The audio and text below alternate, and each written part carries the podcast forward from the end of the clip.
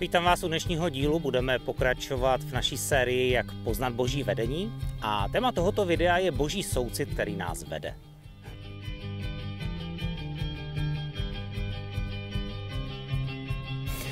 Někdy si připadáme jako v mlze. Nevíme, jestli jdeme správným směrem. Nevíme, jestli ten krok před námi nás dovede do toho cíle, do toho konce. Učeníci nevěděli, že Ježíš mohl cítit, jak z ní vychází moc, která naplní zoufalou a nevyslovenou prozbu. Proto soucit není něco ustrašeného nebo nudného.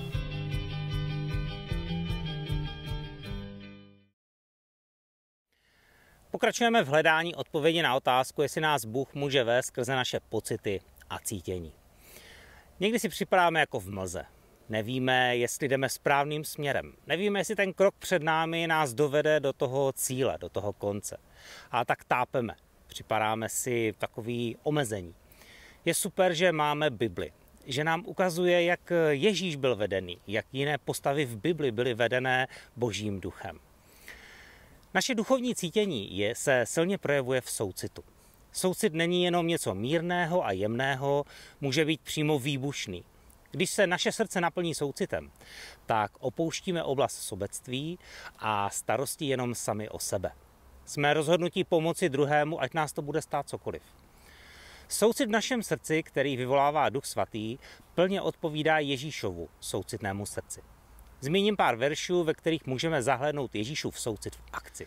Na všech těchto místech Bible se hovoří o hlubokém pohnutí, které v řeckém originále znamená cítit soucit, lítost, sympatii, doslova být vnitřně pohnut.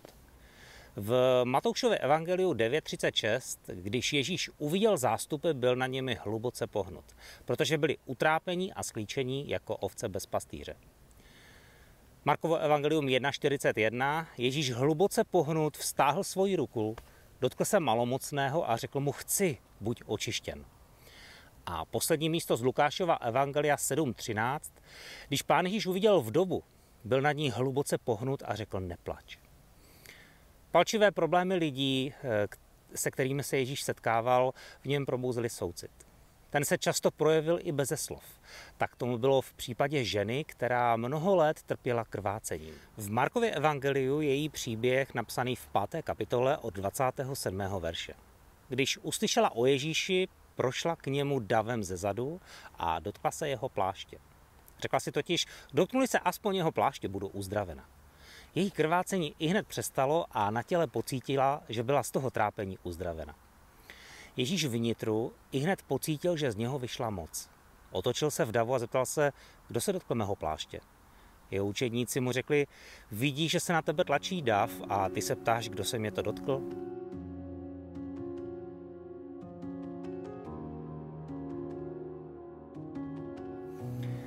Ježíš byl duchovně a emocionálně vnímavý a citlivý. Ta žena neřekla jediné slovo. Dokonce se ani nedotkla jeho těla. Dotkla se jenom konce jeho pláště. Ježíš přesto ucítil, že se děje něco významného. Jeho učedníci s něčím takovým se dřív nesetkali. Jak to myslíš, někdo se mě dotknul, když se tě dotýká celý zástup lidí. Učedníci nevěděli, že Ježíš mohl cítit, jak z něj vychází moc, která naplní zoufalou a nevyslovenou prozbu. Ježíšovo milující srdce vnímalo potřeby lidí, kteří byli jako ovce bez pastýře. V tom předchozím příběhu je napsané, že on vnitru to ucítil. Jeho vláda nad nemocemi a temnotou vycházela z jeho soucitu. Duchovní nepřítel, který soucit nezná, nemohl v jeho přítomnosti obstát. Všechno, co Bůh dělá, souvisí s tím, kdo Bůh je. Když Ježíš chodil po této zemi, uzdravoval nemocné, neunavně hledal ztracené boží ovce a projevoval boží soucitné srdce. A protože dneska Ježíšův duch přebíhá, přebývá v nás, máme to též dělat i my. Současní služebníci a vedoucí, kteří nesou dobré a mocné ovoce, projevují Ježíšův soucit a lásku bez ustání. Například první kniha, kterou napsal Maheščavda, má výmluvný název Jen láska může způsobit zázrak. Heidi Baker často opakuje slova, musíte se naučit zastavit i kvůli jedinému člověku. Říká tím, jak máme jednat s každým, i s tím nejposlednějším člověkem, abychom si všimli jeho potřeb. Když Oral Roberts, služebník se silnou vírou a mocnou službou, byl na konci svého pozemského života, tak chtěl předávat dál své pomazání. domluvil setkání, kde mu vedoucí a služebníci mohli klást otázky a společně se modlit. Jeden mladý muž mu směle přinesl prozbu. Chci, aby mé modlitby za nemocné měly víc autority a ovoce. Robert se na něj podíval a řekl mu, chlapče, ty nevíš, co žádáš. Nicméně mladík svoji prozbu zopakoval. Ale já chci od Boha právě tohle, aby mé modlitby za nemocné měly více moci a ovoce. Tu Robert řekl něco, co bylo pro jeho službu klíčové. Pokud to chceš, musíš se naučit milovat nemocné. Tento proslulý evangelista s velikým ovocem měl ve své službě tak jednoduchý klíč, jako je soucit a láska k těm, kdo trpí. A tak se zde setkáváme opět se soucitem. Musíme se naučit milovat lidi, které je někdy těžké milovat. Potřebujeme si vážit Ježíšova soucitného ducha a prosit, Pane Ježíši, dej nám poznat a pocítit tvůj soucit. Naplň jim naše srdce.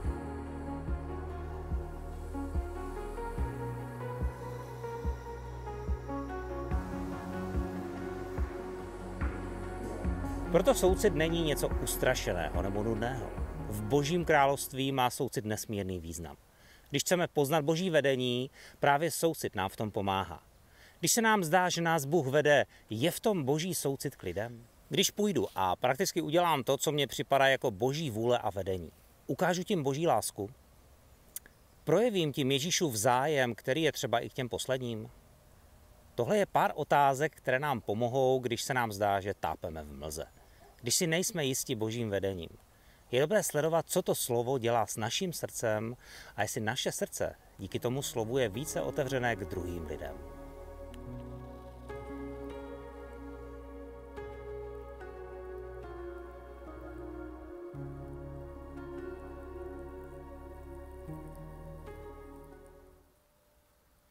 Tak dneska je to všechno. Doufám, že vás vyučování pozbudilo k vnímání soucitu a jeho projevování. Pokud ano, tak to video prosím sdílejte, začněte nás odebírat, komentujte, dejte like, ať se tím dostane k co nejvíce lidem. Další díl můžete sledovat ve středu na YouTube, Facebooku a Instagramu Církev pro region.